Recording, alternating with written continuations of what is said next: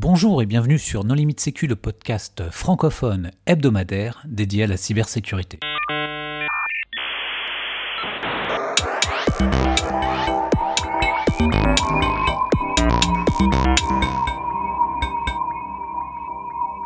Alors aujourd'hui, nous allons parler de la norme ISO 27701 avec euh, trois invités. Valérie Paget. Bonjour Valérie. Bonjour. William Bourgeois. Oui, bonjour. Et Eric Boucher. Bonjour. Pour discuter avec eux, les contributeurs No Limit Sécu sont Hervé Schauer. Bonjour. Nicolas Ruff. Bonjour. Et moi-même, Johan Hulot. Alors Amélie, en, préambule, est-ce que tu voudrais bien te présenter? Oui, alors je suis Amélie Paget, j'ai travaillé euh, 8 ans dans une boîte de conseil en sécurité informatique, donc HSC, euh, avec Hervé.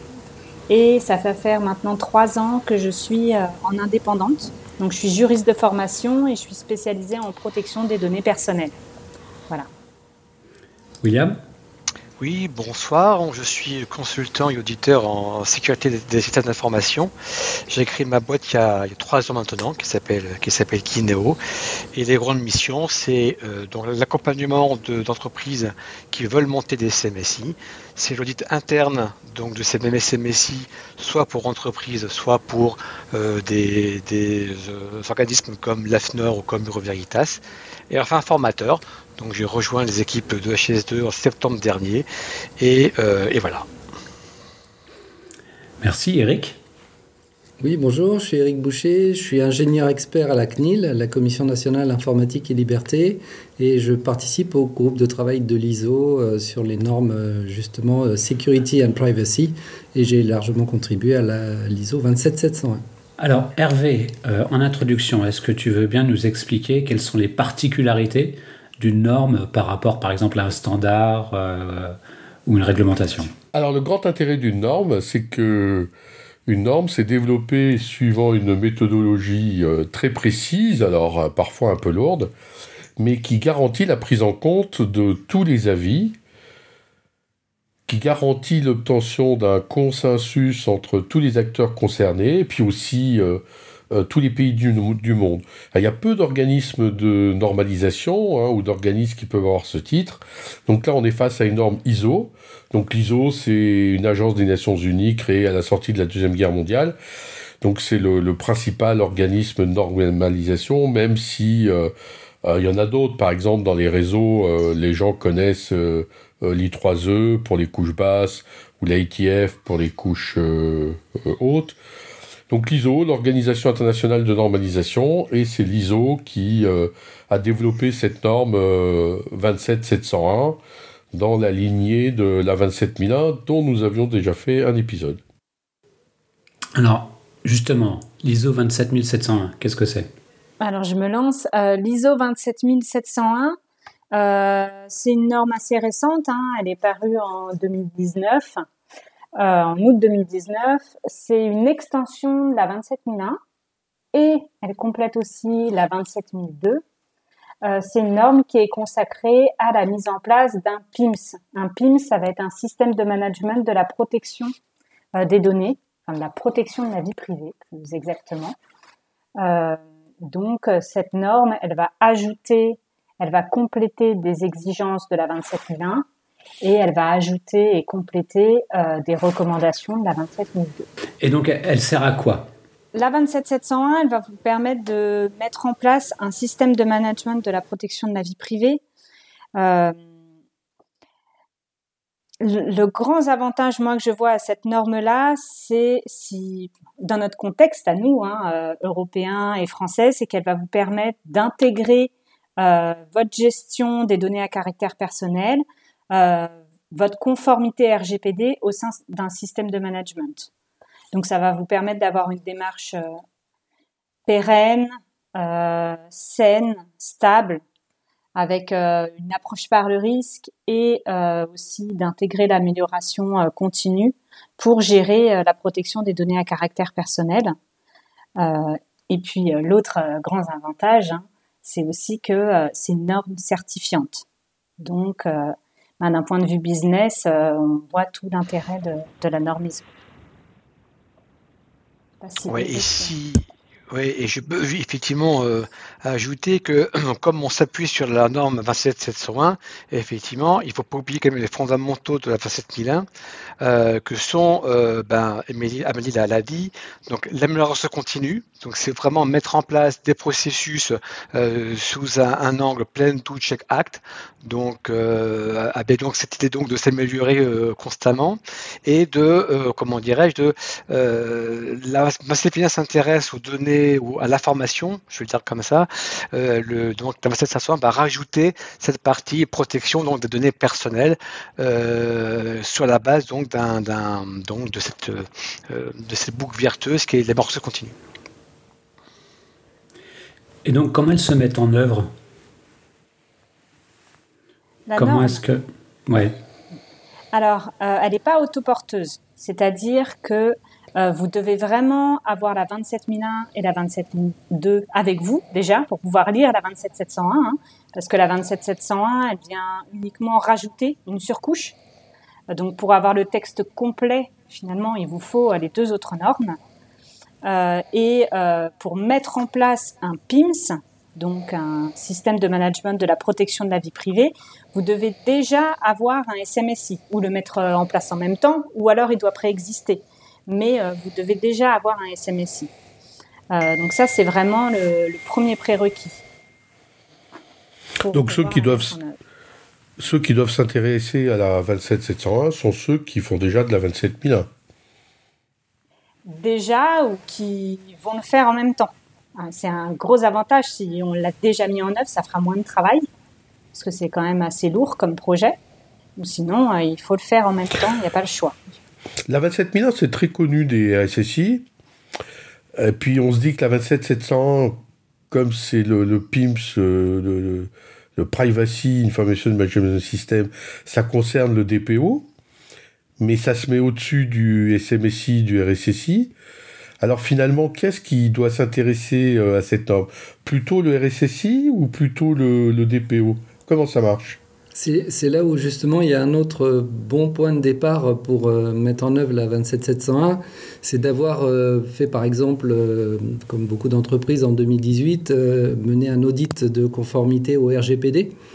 Alors l'ISO 27701, c'est une norme internationale, hein, mais elle, regarde de très près ce qui est fait du côté du RGPD. Il y a même des liens explicites entre les, différentes exigences de la 27701 et, et, ce texte européen de protection des données personnelles. Et donc les entreprises qui, euh, respectent proprement le RGPD sont euh, assez facilement euh, certifiables vers la 27701 qui reprend vraiment la même, la même nomenclature de principe et, les mêmes également certaines mesures de sécurité par rapport à la protection des données personnelles. Mais pour moi, c'est nécessaire que le RSSI s'intéresse à la 27701 parce qu'il y a ce prérequis d'avoir un SMSI et on va avoir une appréciation des risques avec des risques sécurité, on va avoir des mesures de sécurité à, à déployer. Mais il faut aussi que le DPO s'y intéresse et c'est vraiment une norme qui peut être même euh, exploitée, je dirais, par le DPO parce que ça va pouvoir euh, lui permettre de mettre en avant son travail. Euh, de mettre en avant son travail au sein de l'appréciation des risques, pour montrer que bah, sa mission permet aussi de gérer des risques pour la société. Euh, mettre en avant son travail parce que c'est une norme certifiante, donc il y a un intérêt business et donc ben, son activité va avoir un intérêt pour l'organisation. Et puis, ça l'oblige à avoir vraiment cette approche de, de mettre en place des, procédures, des processus auditables d'avoir cette revue de direction, etc. Euh, donc ça, ça peut vraiment aussi euh, être un atout en fait pour le DPO. Par rapport à ce que le, le DPO fait euh, d'habitude, effectivement, là, la 27701, elle s'appuie sur un système de management. On va dire, voilà, la CNIL appellerait ça une gouvernance. Il y avait déjà un, label gouvernance qui était, qui était délivré il y a quelques années. C'est vraiment ça, c'est un petit peu cette surcouche en plus du RGPD c'est que euh, on a vraiment le Plan do Act dont parlait William et cette, cette logique d'amélioration continue. Donc c'est pas une conformité statique à un instant T. Hein, par rapport à ce que je disais tout à l'heure sur le, les entreprises qui ont conduit un audit RGPD en 2018, là l'idée de mettre en place un PIMS, bah, c'est de continuer le travail et de continuer d'améliorer et de maintenir la conformité dans le temps. Et c'est ça que permettent les systèmes de management tels qu'ils sont définis par l'ISO, hein, depuis la 9001 sur la qualité, la 27001 sur la sécurité et la 27701 euh, qui englobe la sécurité et la vie privée. Par la mise en place euh, des processus liés à ce système de management, on va avoir euh, des, des, réunions régulières, on va avoir des revues de direction, on va avoir des points de, contact et de contrôle réguliers entre les différentes parties prenantes, y compris en interne. Et donc ça peut effectivement faciliter, on va dire, le, les, les, échanges entre, euh, entre les, bons niveaux, euh, de, les bons niveaux des dirigeants, les, les, personnes qui sont à même de prendre des décisions justement pour euh, améliorer le, la, conformité par rapport à la protection des données personnelles notamment. Oui, et puis les, les, risques, les risques juridiques liés au RGPD sont souvent, enfin souvent, peuvent être négligés par la direction. La direction peut dire euh, un contrôle, il y en a très peu par an des contrôles de la CNIL. Euh, les sanctions, euh, finalement, il y en a aussi très peu. Même des mises en demeure rendues publiques, il y en a assez peu. alors que la 27701, qui permet une certification, qui commence à être demandée par les clients hein, dans certains secteurs, eh bien là, l'enjeu, peut-être que dans, voilà, dans certains secteurs, pour certaines organisations, peut être euh, finalement euh, plus important pour la direction parce qu'il y a une demande client, euh, une demande des parties intéressées. c'est quel secteur qui, s'intéresse Qui permet d'impliquer le DPO. Pardon? C'est quel secteur qui s'intéresse plus particulièrement à, ça? Alors, les premiers acteurs que l'on a vus côté français, c'était surtout ben, les acteurs du cloud au début. Euh, et puis après, on, a les gros acteurs au niveau international comme euh, Microsoft, c'était un des premiers. Euh, Eric, tu peux peut-être compléter, toi tu as bien suivi les... Oui, on a effectivement les, euh, les, les, gros hébergeurs ont été, ont été dans les premiers parce que par nature, ils font, ils font du business sur toute la planète et être certifiés sur une norme internationale de protection des données personnelles par rapport à leur métier d'hébergement, ça, ça fait vraiment sens. On a eu aussi euh, pas mal d'hébergeurs, euh, euh, pardon, on a eu pas mal d'opérateurs de téléphonie mobile, notamment asiatiques, qui, qui, ont obtenu cette norme ISO 27701 qui leur donne aussi une crédibilité en termes de protection des données pour faire du business avec le reste du monde. Après, il y a aussi des entreprises de gestion RH, des entreprises de, marketing et autres qui commencent à, s'intéresser et, à être certifiées sur cette norme. William, toi, tu fais des audits. Quel genre de, non-conformité euh, tu as pu euh, quel genre de non-conformité tu as pu constater dans tes audits? Alors moi, lorsque j'audite des, des, des SMSI, en fait, quand on fait un audit, on va vérifier deux choses. Un, on va vérifier que le CMSI est conforme euh, à la norme 27001 et donc forcément on a le, pendant pour la 27701 et on va s'assurer si l'entreprise est conforme à, ses propres politiques. Euh, euh, et quand on commence effectivement à, faire ces, audits, effectivement, on va vérifier ces, deux points-là. Et on va s'assurer également de l'efficacité du SMSI ou du PIMS, c'est-à-dire qu'on va regarder les processus qui ont été, qui ont été mis en place et on va vérifier si elles sont, ils sont implémenté dans une démarche d'amélioration continue avec donc ce côté surveillance ou indicateur ou mesurage qu'on va associer à chaque, à chaque processus. Alors qu'est-ce qu'on trouve comme conformité les plus, les plus criantes? Euh, Certaines sont purement normatives. Euh, la 27001 et la 27701 demandent des exigences euh, c'est les articles 4 à 10 de la 27001 qui correspond à l'article l'article 5 côté 27701. Euh, exemple, on doit faire une analyse de risque. Euh, exemple, on doit mettre en place une revue de direction. exemple, on doit mettre en place des audits internes. Donc là, il faut respecter scrupuleusement chacune des exigences du, PIMS. Et ben, je trouve encore effectivement des, PIMS qui, ben, il leur manque quelque chose parce qu'ils ils n'ont pas vu ou pas compris. Euh, ils n'ont pas compris. Et après, on trouve donc des, euh, des écarts sur les processus eux-mêmes. Euh, je donne des exemples je, je, peux prendre. Euh, ils mettent en place, je sais pas moi, un outil de chiffrement du parc, euh, par exemple, et ils oublient complètement, ils évoquent le côté outillage. Moi, j'ai beaucoup de SAC techniques, donc il y a plein d'outils partout, mais il n'y a absolument personne derrière, il n'y a pas d'organisation autour de l'outillage pour vérifier si ce qu'ils ont mis en place est efficace ou pas. Donc on ouvre, on ouvre la console, par exemple, dans l'antivirus, puis on voit, et j'ai vu récemment, on voit ransomware détecté euh, sur une machine. Ah bon, très bien, alors expliquez-moi ce que vous avez fait. Et là, il y a un grand blanc parce que parce qu'il l'avait pas vu, parce qu'il n'y a pas de euh, d'organisation qui est autour, il n'y a pas de contrôle qui est fait des outils. Et, euh, et ça, pour moi, c'est un pour moi c'est un des cas les plus courants, c'est l'absence de contrôle sur les processus que l'on met en place. Ouais, avec un système de management, au moins, il faut, on s'aperçoit qu'il faut des gens. Il faut des gens, exactement. Côté PIMS, euh, moi, ce qui m'a pu être remonté euh, euh, de la part de sociétés, soit que l'on accompagne ou avec qui j'ai pu échanger, c'est qu'ils regardent quand même attentivement le registre, s'il est bien structuré, s'il est bien maintenu, tenu à jour, s'il permet d'avoir une visibilité claire des différents traitements et différentes euh, bases de données, des différentes catégories de données. Euh, donc ça, c'est la première chose. Il regarde vraiment euh, avec attention ces, ce point-là.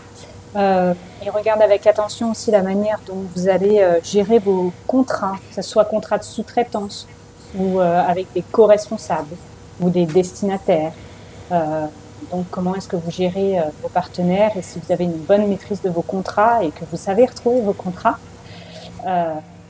Et le troisième point aussi, euh, c'est un peu un sujet du moment en plus, c'est comment vous gérez les transferts de données en dehors euh, de l'Union européenne. Bon, encore une fois, hein, la norme ISO, c'est international, mais on rebondit sur le RGPD et donc les auditeurs regardent euh, plus particulièrement les transferts hors UE. Et voilà, cette gestion des contrats et des transferts hors UE, il y a souvent des non-conformités au moins mineures qui sont associées à ces deux problématiques oui, c'est un euh, peu la question que j'allais poser. En fait, par exemple, en Californie, ils ont le CCPA, qui est aussi des, une, une, loi relative à la privacy.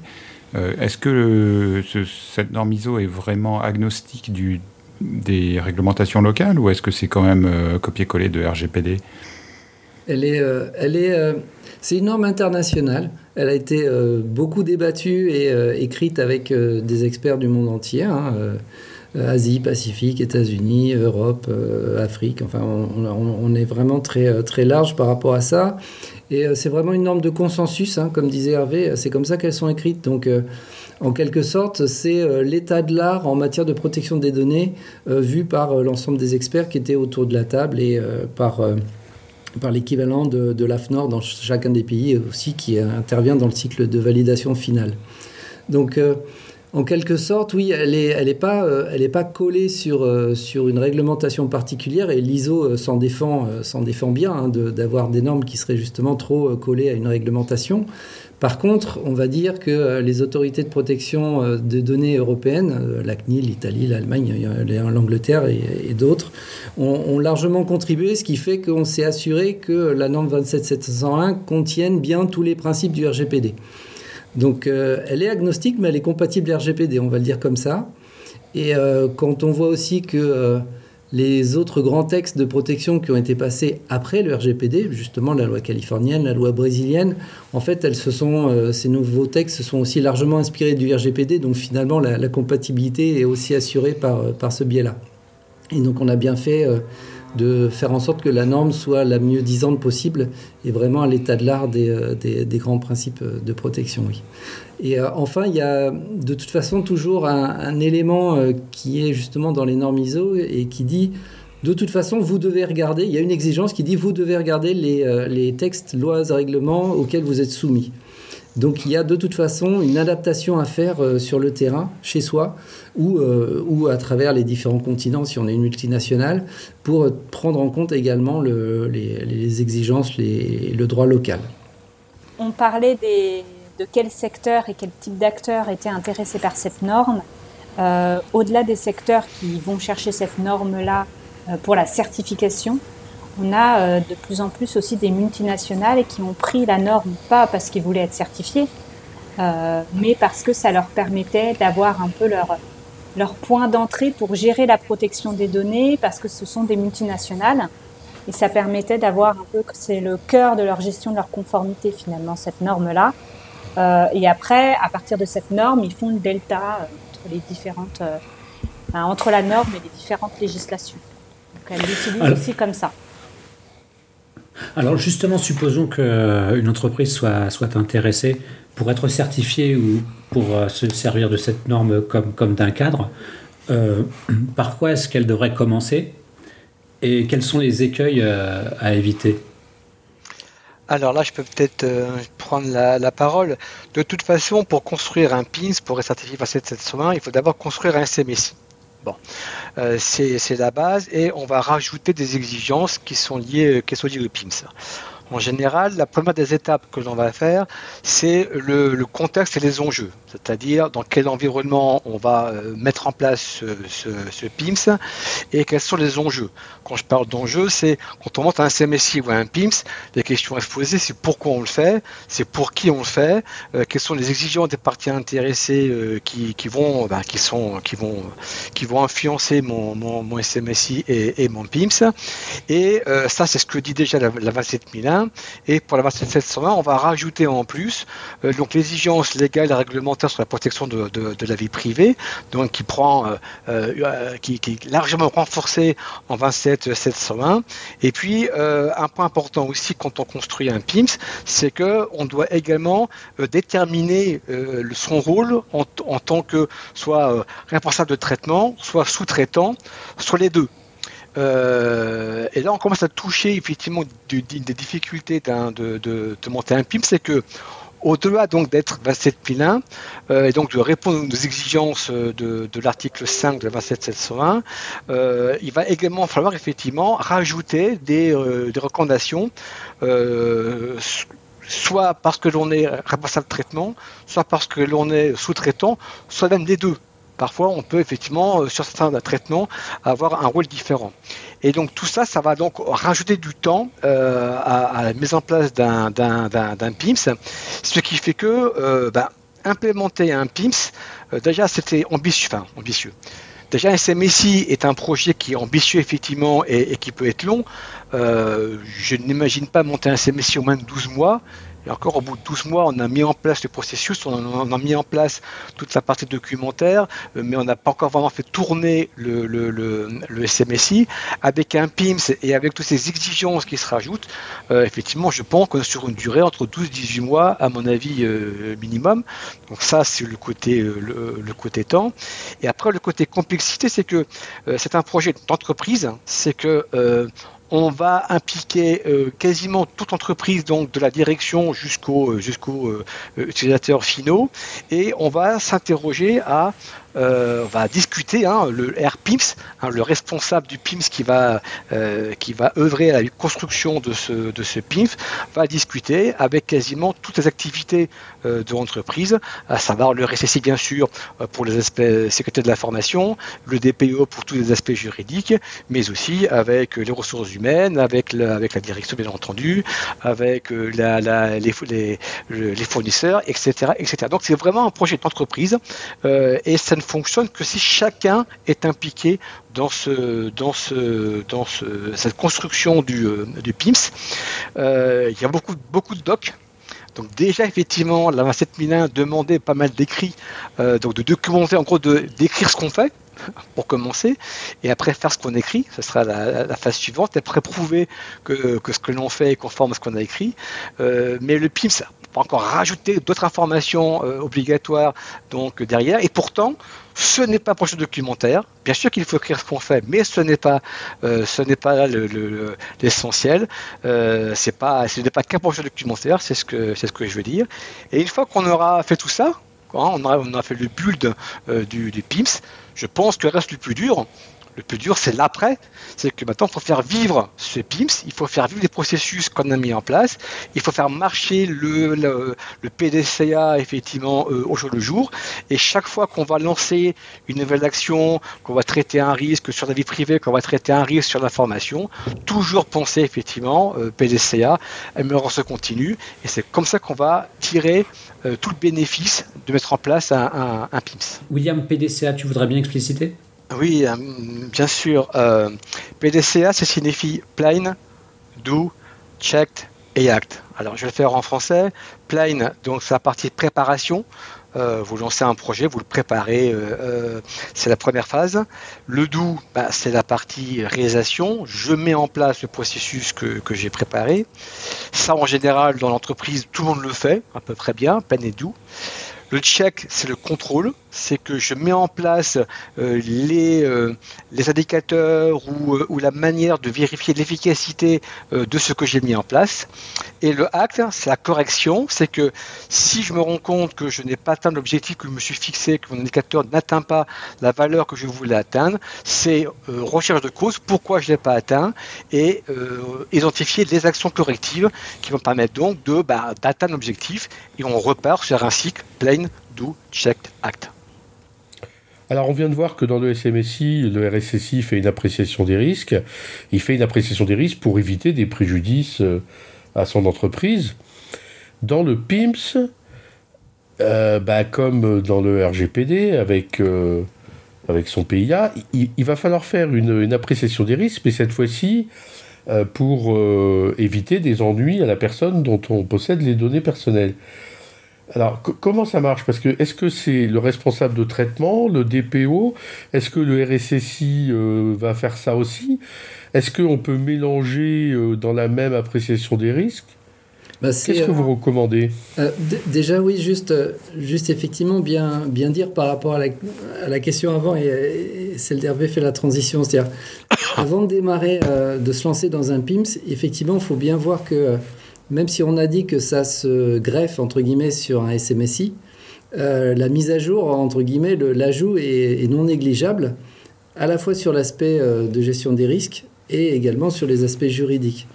Et effectivement, sur l'aspect de gestion des risques, la vraie nouveauté, ou l'erreur à ne pas commettre plutôt, c'est de se dire, OK, en fait, j'ai un SMSI, je gère la sécurité de mes données. Dans les données, il y a des données personnelles, donc c'est bon, c'est fait, euh, il n'y a rien de plus à faire. Et en fait, la vraie la vraie nouveauté, entre guillemets, si on passe d'un CMSI à un PIMS, c'est qu'il va falloir prendre en compte les risques, non plus seulement pour l'entreprise, mais pour les personnes dont on traite les données. Et ça, c'est un vrai changement euh, d'optique. Là, on change complètement de point de vue.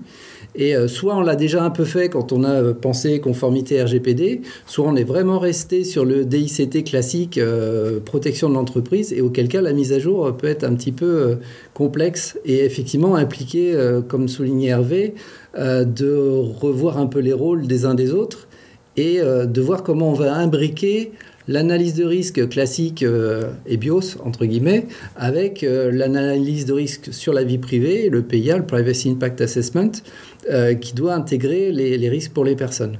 Et là, il y a plusieurs solutions, mais je vais laisser mes camarades répondre puisque euh, sur la mise en pratique, euh, effectivement, l'imbrication, en tout cas ce que dit la norme, c'est qu'on peut faire les deux en même temps si on a envie, on peut faire les deux séparément si on préfère. Euh, les experts n'ont pas tranché ou pas voulu trancher parce que ça dépend complètement, notamment du périmètre du PIMS et savoir si on est sur un même périmètre ou pas pour les deux systèmes de management. En fait, ce n'est pas la seule difficulté. Euh, l'appréciation des risques, vous posez la question, quels sont les écueils euh, lorsque l'on met en, place un PIMS euh, William l'a dit, la première grosse difficulté, c'est de savoir si on est responsable de traitement ou sous-traitant.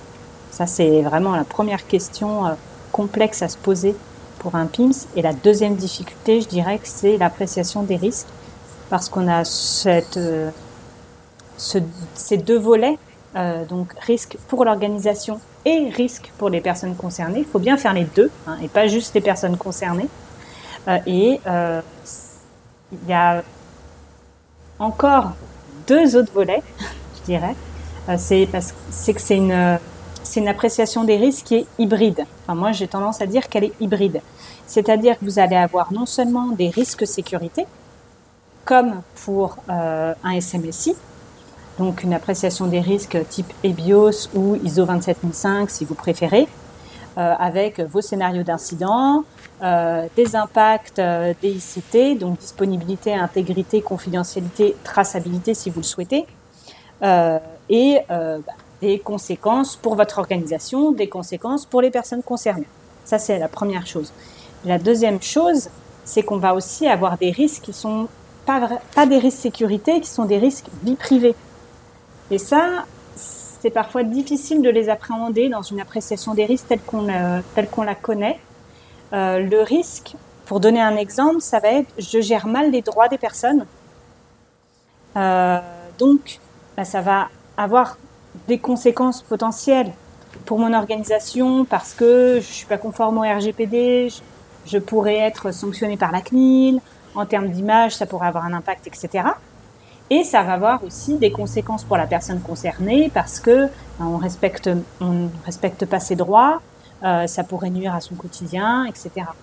Euh, mais le fait de ne pas gérer correctement les droits d'une personne, c'est pas un risque sécurité. C'est difficile à intégrer dans notre schéma, euh, dans notre scénario d'incident classique, etc. Et c'est pour ça que moi j'ai tendance à parler de d'appréciation des risques hybrides et qui est plus complexe, bien plus complexe qu'une appréciation des risques, euh, la sécurité à laquelle on a l'habitude euh, dans un SMSI. Et, pour compléter aussi, dans la phase de traitement des risques, les, choix sont pas forcément les mêmes, ou plutôt il va potentiellement falloir revoir certains choix. C'est-à-dire que pour certains risques qu'on fait courir à l'entreprise, on peut éventuellement se dire bah c'est pas grave, je vais prendre une assurance si je me fais voler mon fichier client, ce genre de choses. Mais euh, quand il s'agit d'un fichier client avec des données sensibles, Là, par contre, les sanctions des autorités ne seront pas forcément couvertes par une assurance. Et donc, euh, voilà, le, on ne va pas choisir la même, la même option de, traitement du risque. Il va falloir là forcément le réduire parce que même si ça pouvait être acceptable euh, vis-à-vis de l'entreprise parce qu'on a provisionné euh, ou qu'on on, s'est assuré, vis-à-vis d'une sanction des autorités, on n'a peut-être pas cette possibilité-là. Donc il y a, et puis simplement même euh, vis-à-vis des personnes, on n'a pas forcément envie d'avoir des données trop sensibles dans la nature. Donc voilà, il, va falloir aussi revoir ses choix dans la manière dont on, dont on gère les risques et euh, qu'est-ce que vraiment un risque résiduel en termes de sécurité C'est pas forcément la même chose euh, qu'un risque résiduel en termes de vie privée. Alors comment est-ce qu'on l'intègre? On a vu plusieurs choses. Euh, certaines personnes, pour intégrer ces risques, je dirais conformité ou vie privée, qui ne sont pas vraiment des risques sécurité, elles, partent, elles partent de l'actif primordial qui est impacté. Et l'actif primordial, ça peut être un processus ça peut être le processus de gestion des droits.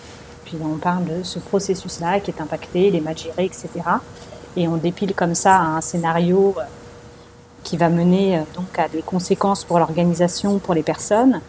Euh, et dans d'autres organisations, d'autres appréciations des risques, on a vu un critère d'impact qui a pu être ajouté aussi. Donc en plus de DICT chez certains, eh bien on a rajouté un impact privacy impact P, privacy, pour indiquer que c'était euh, c'était euh, un manquement au RGPD. Euh, parce que là, on est dans le contexte RGPD, c'est pour ça que je donne cet exemple-là. Mais voilà, c'était un, autre type d'impact. Alors, moi, j'ai quand même une question.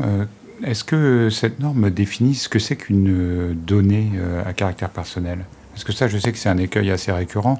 Par exemple, il y a une assistante parlementaire en Suisse qui se prenait en photo nue dans son bureau et quand les photos ont été publiées par la presse, les Américains avaient flouté ses seins et les Suisses avaient flouté son visage.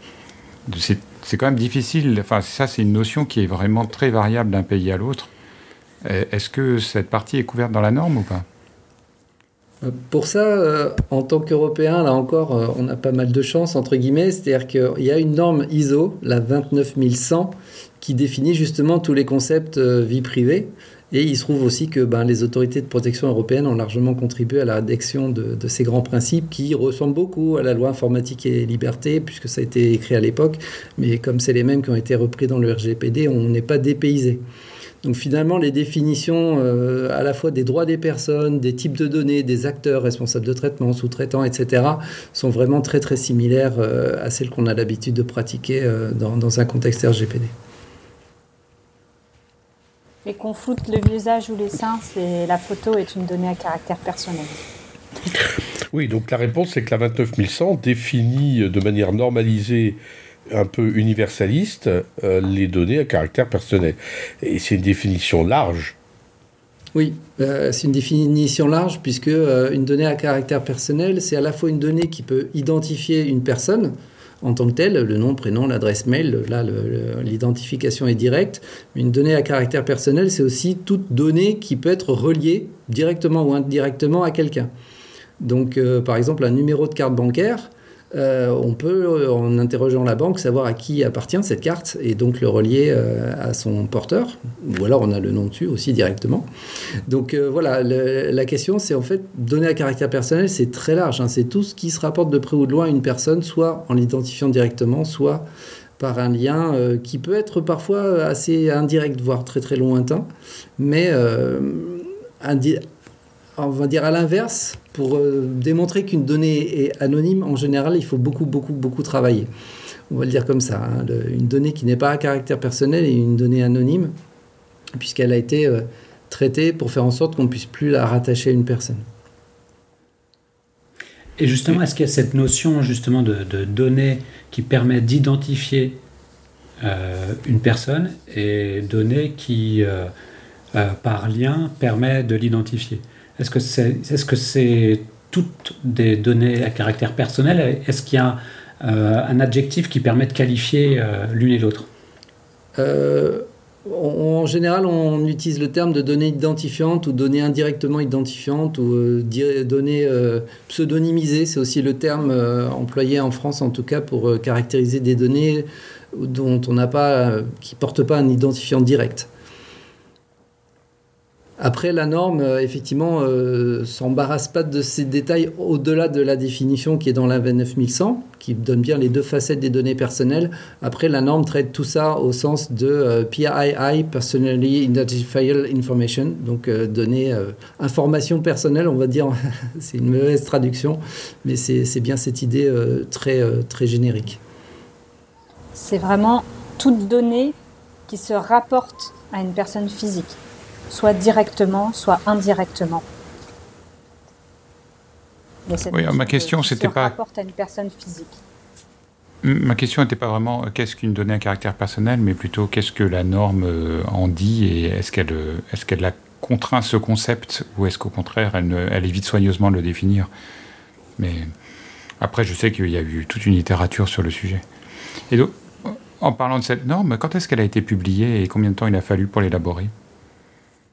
Alors, elle a été publiée, donc la 27701 a été publiée par l'ISO en 2019, à l'été 2019. Et euh, il a fallu au moins 5 ans pour, euh, pour, pour la rédiger. Euh, depuis l'avant-avant-projet, on va dire, il y a eu un. Et après, il y a eu tout un tas de cycles de, de versions temporaires, entre guillemets, de versions brouillon, qui sont soumises en fait aux experts qui doivent qui ont la possibilité de, commenter en fait ces brouillons pour euh, amender certaines parties, rajouter du contenu, euh, modifier certaines choses qui leur vont pas. Et euh, on va dire dans les, dans, les, dans les plus grands moments de la 27701, il y avait à peu près, alors c'est des cycles de six mois, hein, les, les, groupes de travail de l'ISO, et on avait plus, plus de 400-500 commentaires dans les 3-4 derniers cycles ce qui donne une idée de l'intérêt et de l'engouement qu'elle a suscité auprès des experts du monde entier et également de, des batailles qu'il y a pu y avoir sur une virgule, un mot, une définition ou, euh, euh, le fait de rendre obligatoire telle ou telle, mesure, par exemple, ou jusqu'où on allait par rapport, euh, se poser la question aussi jusqu'où on allait dans, le détail des mesures. Donc c'est vraiment une norme de consensus et qui a été vraiment discutée très largement. Et donc ça a pris pas mal de cycles, pas mal de cycles de révision avant d'avoir une version stabilisée. À, mon avis, c'est une norme qui a été très rapide. C'est-à-dire par rapport à mon expérience euh, depuis la création de la normalisation en cybersécurité en 91, compte tenu de l'enjeu du nombre de gens qui s'intéressaient au sujet, enfin, moi en fait, j'avais plutôt tablé euh, le double. Euh, que, plutôt que 5 ans. Donc pour moi, finalement, le, consensus a été beaucoup plus rapide que ce que j'avais anticipé. Donc ça montre aussi qu'il y avait un intérêt global, y compris de, pays, je dirais, dont, vu de, France, euh, on ne pense pas euh, à leur intérêt pour la protection des données à caractère personnel, notamment un certain nombre de, dictatures bien connues. Euh, sans, parler de, de dictature, on a, on a, eu beaucoup de débats au tout début avec les États-Unis qui ont un organisme très puissant, le NIST, et euh, qui avait déjà développé de son côté un framework euh, sur la, privacy, sur euh, la, sur la protection de la vie privée, mais avec justement une approche que vous citiez tout à l'heure par rapport au floutage, une approche de la vie privée qui n'est pas tout à fait la même aux États-Unis et en Europe. Et il y a eu pas mal, il y a eu pas mal de discussions là-dessus, mais pour être tout à fait transparent, l'arrivée du RGPD qui est rentré vraiment complètement en vigueur et qui a été appliqué à partir de 2018, accompagné des scandales de Cambridge Analytica qui ont montré que la privacy, ça pouvait être, si on la respectait pas, un vrai problème en termes de business. ça a fait aussi, ça a fini de convaincre euh, nos amis, euh, en termes de démocratie. Nos amis américains, euh, de l'intérêt d'avoir une norme internationale qui soit au plus haut niveau de, protection de la vie privée, notamment pour faire du business avec le petit marché européen qui pèse quand même assez lourd par rapport à ces multinationales. En parlant de problèmes de multinationales, vous n'avez pas eu de problème avec l'U suite au choix de cet acronyme PIMS Parce que moi, j'en mange pour, tous les jours au petit déjeuner. On n'a pas eu de problème. On en offre aux stagiaires parfois avant l'examen pour détendre l'atmosphère. Des pips ou des pins Des pims. Et avec tout un débat sur quel est le goût euh, le meilleur. Mais euh, Ok, bon, peut-être qu'on a une autre euh, conclusion à offrir à nos auditeurs. Est-ce que, est que quelqu'un souhaiterait apporter le mot de la fin?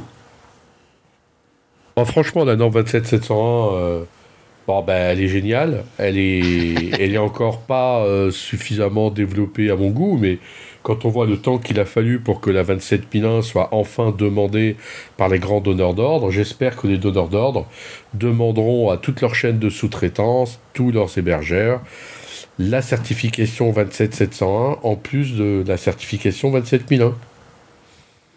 Et au-delà de la certification, c'est vraiment une norme qui est très bien construite et qui permet pleinement d'intégrer des principes euh, très transverses du RGPD qui sont parfois mal compris, mal manipulés, euh, mis en œuvre euh, en interne. C'est les principes de privacy by design by default, d'accountability et l'approche par le risque. Et avec un système de management, avec un PIMS, on peut vraiment déployer ces principes-là. Et, euh, et, en complément, la, 27701, c'est, on l'a dit, une extension de la 27001 sur un système de management, mais on va dire les, les ajouts sont relativement simples. Hein. On dit euh, là où vous faisiez de la, protection, de la sécurité, vous, devez maintenant faire de la sécurité et de la vie privée. Donc l'ajout 27001, il est relativement, euh, on va dire, simple. L'intérêt de la 27 701, c'est tous ces ajouts par rapport à la 27002, euh, qui sont euh, euh, des, précisions sur des mesures de sécurité bien connues, mais qu'on va mettre dans un contexte vie privée, qui sont des ajouts de mesures de sécurité complètement nouvelles liées à la vie privée, justement, à la protection des données personnelles, et puis tout le volet de, de mesures juridiques de conformité on va dire, euh, aux droits des personnes, au respect de leur vie privée, l'information, le consentement, les durées de conservation, des choses qu'on a l'habitude d'entendre dans un contexte RGPD, mais qui sont là retranscrites dans une norme euh, internationale, et donc sous un format, on va dire, qui ne va pas dépayser les RSSI et les personnes qui ont l'habitude de faire tourner un SMSI. Bon, eh bien, Amélie, William, Eric, merci beaucoup d'avoir accepté euh, notre invitation. Merci aux contributeurs. Chers auditeurs, nous espérons que cet épisode vous aura intéressé. Nous vous donnons rendez-vous la semaine prochaine pour un nouveau podcast. Au revoir. Au revoir. Au revoir.